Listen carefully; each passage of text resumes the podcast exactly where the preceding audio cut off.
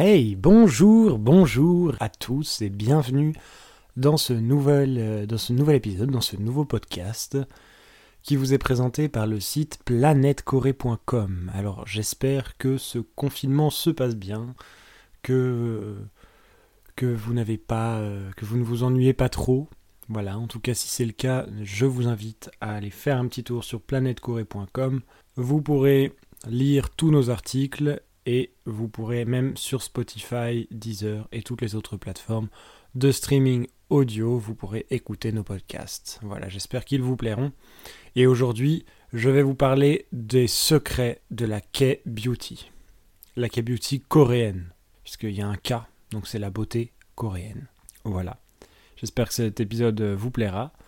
Je vous invite à dire ce que vous en pensez, à nous partager ce que vous en pensez sur Instagram, sur Facebook, sur euh, les commentaires de notre site, dans les articles euh, dédiés à la K-Beauty. Voilà. J'espère que ça vous plaira. Par rapport aux épisodes suivants, aux épisodes qui vont suivre, euh, sur la série des arts coréens, ne vous inquiétez pas, ils arrivent bientôt. Ils sont en cours d'écriture pour vous apporter un contenu plus euh, complet. On essaye d'approfondir le sujet. Pour revenir à la K-Beauty, la K-Beauty gagne en popularité de plus en plus. Qui n'a pas entendu parler de la bébé crème ou des masques de visage à l'aloe vera au miel, à la tomate et à toute autre sorte de fruits ou légumes, ou même euh, Dr, euh. J ou ce genre de, de masques qui sont des masques coréens. Dans les magasins, on retrouve déjà des petites sections cosmétiques asiatiques, où la majorité des produits est d'origine coréenne. Par exemple, des fameux masques ou la bébé crème. Mais avant, générique.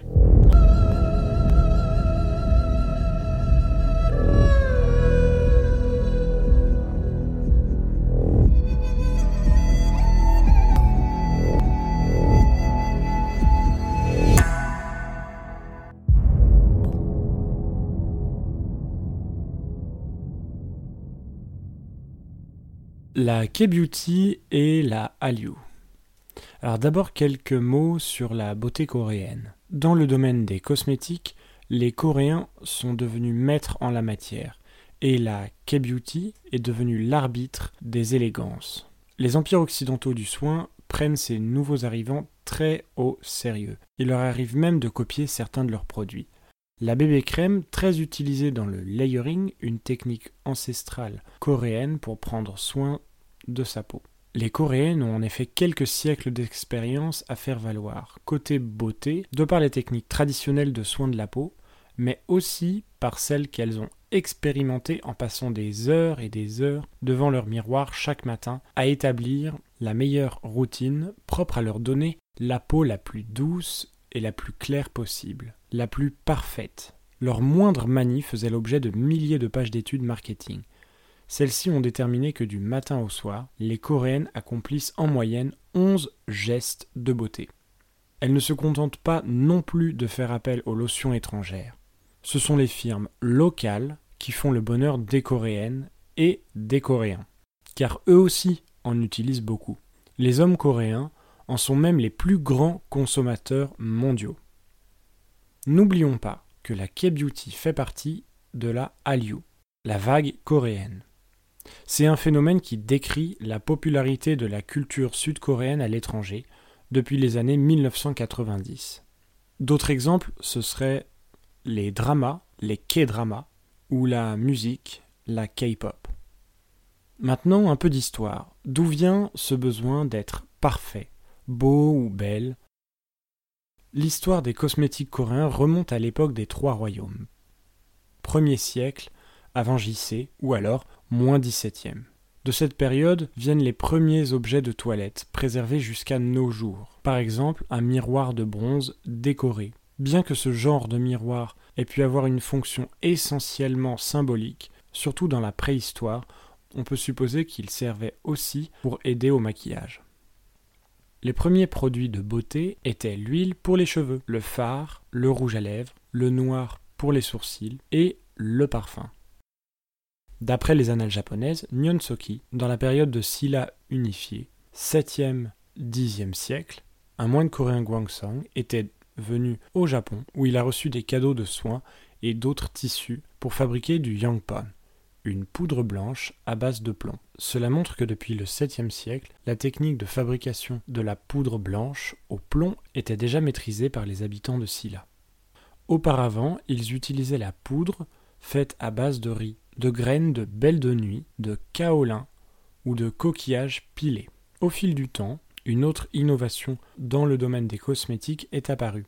Le fard rouge pour les joues et les lèvres, fabriqué à base de jus extrait pétales du cartiam, à l'époque Goryeo, 10e, 14e. Le maquillage des femmes était plus discret que celle des chinoises. Les femmes trop maquillées et parfumées ne pouvaient pas entrer dans un temple bouddhiste, lieu particulièrement sacré à cette époque. Comme un maquillage voyant était considéré et associé à celui d'une kinsiok, c'est-à-dire les courtisanes, une femme vertueuse ne pouvait pas avoir la même apparence. À l'époque Joseon, 1392-1910, les cosmétiques coréens régissaient les modes de vie et le layering existait déjà. Les restrictions pour les femmes en fonction du maquillage sont devenues encore plus sévères. Elles étaient obligées de se maquiller avec une grande discrétion. Même les poudriers ou d'autres accessoires féminins ont pris une apparence beaucoup plus sobre. On peut même dire qu'une des règles principales en la matière était la frugalité néo-confucéenne. Les femmes ont continué à utiliser de l'huile pour les cheveux. C'était l'huile de sésame blanc ou des graines de camélia qui faisaient briller les cheveux. Selon l'encyclopédie pour les femmes, écrite en 1809 par une femme du nom de Yi Pik Hokak, pour garder les cheveux longs, noirs et lisses, il fallait leur appliquer une huile dans laquelle on avait fait macérer des mûres pendant trois mois. Pour stimuler la croissance des cheveux, il fallait les enduire d'une potion faite d'un mélange de feuilles de sésame et d'écorce de noix encore vertes. Elles utilisaient également du parfum qu'elles fabriquaient souvent elles-mêmes à partir de bouleaux blancs, de musc, de clous de girofle, de camphre, ensuite mélangés avec du miel. D'ailleurs, certains noriguets pendentif accroché au-dessus de la taille portait une pochette à parfum qui permettait de répandre la fragrance dans l'air. Deux philosophies sont à l'origine de la beauté féminine asiatique de l'Extrême-Orient, l'une accordant de l'importance à la beauté intérieure et l'autre à la beauté extérieure. D'une part, la doctrine taoïste, principalement axée sur le physique, tire de l'apparence des conclusions non fixes et des jugements de valeurs sociaux. Par exemple, une femme ayant une voix grave était considérée comme une mauvaise partenaire sexuelle. Mais ces critères pouvaient évoluer avec le temps. D'autre part, la pensée confucéenne recommande de prendre en considération la beauté intérieure, en plus de l'apparence extérieure. En ce temps-là, ce qui déterminait la féminité était la douceur et le dévouement physique et moral envers la famille. D'après le confucianisme, système dominant sous la dynastie Joseon, le modèle de la société de la famille et des relations entre les gens était réglé par cinq vertus, parmi lesquelles les rites et la moralité régissaient également les questions de l'esthétique et de l'apparence. Être comme il faut, c'est-à-dire respecter les règles, y compris celles vestimentaires de l'habillement et du maquillage pour les femmes, était obligatoire. Pour résumer, la femme avait un statut bien déterminé sur tous ses plans, son rôle au sein de la société, sa manière d'être et son apparence. En général, le choix des cosmétiques et leur usage dépendait de l'étau confucéen, qui laissait peu d'espace pour ses propres goûts et préférences. Un phénomène particulier? Pourquoi les Chinois, les Japonais, les Coréens accordent une importance si particulière aux soins de la peau? Car il pense que le visage est une sorte de reflet de la moralité, de la beauté et santé intérieure, et que cela nécessite donc de faire attention à la qualité de la peau. Pour les Asiatiques, et particulièrement pour les Chinois, la beauté d'une femme se définit par son apparence extérieure et par sa richesse intérieure, considérée comme un seul et unique aspect. Bien sûr, cette perspective s'applique aussi bien à la Corée et au Japon qu'à la Chine, qui a exporté le taoïsme et le confucianisme dans ces pays. C'est là surtout dans le confucianisme que l'esthétique coréenne, K-beauty, prennent leur source philosophique initiale. Le layering, la spécialité coréenne. Maintenant, on revient au présent, aujourd'hui, et nous allons nous centrer sur le layering, une approche traditionnelle de la K-beauty, de la beauté coréenne et au Japon. Elle consiste à superposer sur son visage, matin et soir, différentes strates de soins. Leur nombre peut atteindre 10 à 12 strates différentes, qui vont du démaquillant en passant par le purifiant, suivant un ordre méthodologique. Il s'agit du secret le mieux gardé par les Asiatiques pour avoir un teint zéro défaut et une mine toujours parfaite et éclatante. Un rituel de beauté bien gardé depuis des siècles qui se transmet de génération en génération. Oups, désolé. Maintenant, euh, euh, je vous ai révélé le secret, il est ébruité. Le layering est une routine quotidienne qui consiste à appliquer sur la peau de son visage, matin et soir, 10 à 12 strates différentes. Voici 10 exemples de strates à appliquer quotidiennement, matin et soir. Étape 1. Démaquiller. Il est important de commencer par vous démaquiller. Les huiles, crèmes, mousses démaquillantes sont les plus efficaces. Pas besoin d'utiliser de coton ou de lingettes démaquillantes. Il est important de faire cette première étape, même si vous ne vous êtes pas maquillé. Elle sert également à enlever toutes les impuretés qui s'accumulent sur le visage durant la journée, ou bien à enlever les cellules et autres résidus apparus durant la nuit. L'étape 2. Nettoyant visage il est très important de bien nettoyer sa peau, même si vous l'avez déjà nettoyé la veille au soir avec la routine du soir. Votre peau a travaillé durant la nuit, elle se régénère. Certaines de ses cellules meurent, la rincer simplement à l'eau ne suffit pas toujours. Le nettoyant visage doit être différent de celui que vous utilisez le soir, surtout si vous utilisez un produit légèrement exfoliant. Privilégiez surtout quelque chose de doux, comme une mousse par exemple. Cette étape sert à enlever les derniers résidus présents sur la peau suite au démaquillage. Étape 3. Exfolier. Cela permet d'enlever chaque cellule morte de la peau, de libérer les pores de ceux-ci, pour faciliter la pénétration des soins qui suivent. Attention, cette étape ne s'applique pas toujours dans la routine du layering. En effet, l'exfoliation convient parfaitement aux peaux grasses et mixtes, mais peut être dure, très dure brutale, agressive pour les peaux sèches ou sensibles.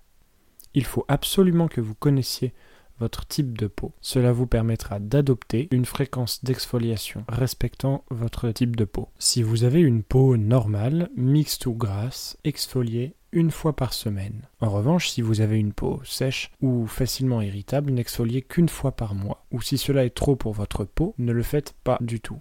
L'étape 4, une lotion tonique ou toner.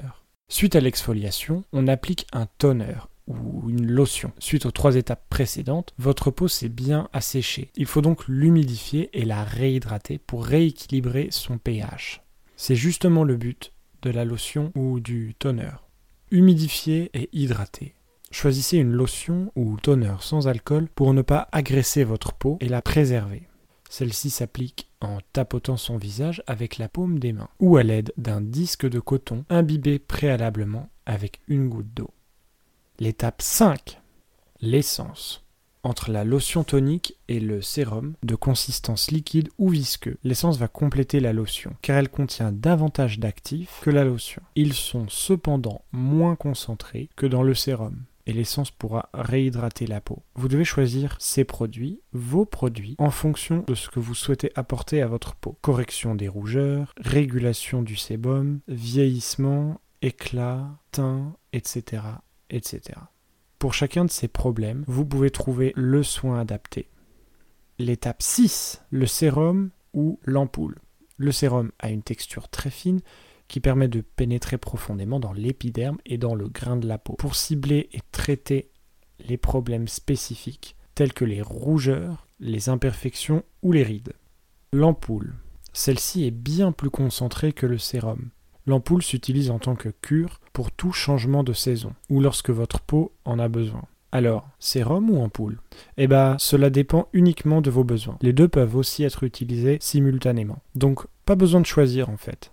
L'étape 7, le fameux masque en tissu. Pour cette étape, vous pouvez vous détendre calmement, entre 15 et 20 minutes selon les masques. Généralement, c'est indiqué sur l'emballage. Un brin de musique. Les yeux fermés, allongés.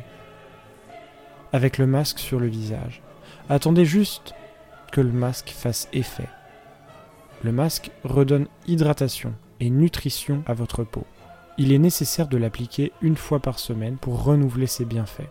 Mais rien n'empêche une utilisation quotidienne. L'étape 8. La crème hydratante. Il s'agit du produit le plus connu pour nous occidentaux, européens, français. Dans notre quotidienne beauté, il s'agit même du seul la plupart du temps.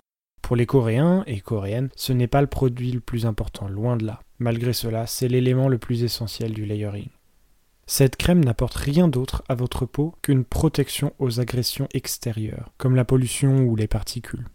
L'étape 9, la crème pour les yeux. À quoi sert cette euh, curieuse étape? Vous vous demandez sûrement. Eh bien cette fameuse crème pour les yeux permet d'hydrater et protéger le contour des yeux pour éviter l'apparition des rides dans cette zone fine et délicate du visage.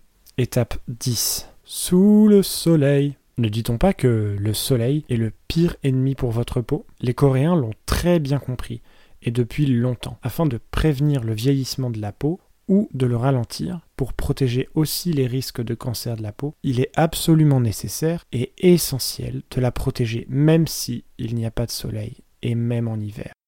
Étape 11. Appliquer la protection correspondante à sa peau tous les matins. Cette étape est la dernière du layering afin d'éviter la dissolution des autres produits appliqués précédemment. Et pour une plus grande efficacité de la crème, vous pouvez aussi utiliser une bébé crème avec un indice de protection de 50 ou adapté à vos besoins. Et voilà, voilà, voilà, c'est fini, c'est déjà fini pour aujourd'hui. J'espère que cet épisode vous a plu. Et nous, on se retrouve très prochainement dans un nouvel épisode. Bien sûr, nous allons continuer la série sur les arts coréens les arts traditionnels et l'art moderne avec les K-dramas, la K-pop. Moi je vous remercie beaucoup de m'avoir écouté, c'était Edwin Cochet du site planetcorée.com. Je vous dis à très bientôt. Pour écrire ce podcast, nous avons utilisé les articles du site planetcorée.com qui s'appelle Aux racines de la K-beauty, l'article sur le layering, les secrets de la beauté coréenne et bien sûr le cas coréen du miracle économique. Je vous invite à jeter un petit coup d'œil sur ces articles. Bon courage à tous pour le confinement et je vous dis à la prochaine dans un nouveau podcast avec toujours plus de Corée.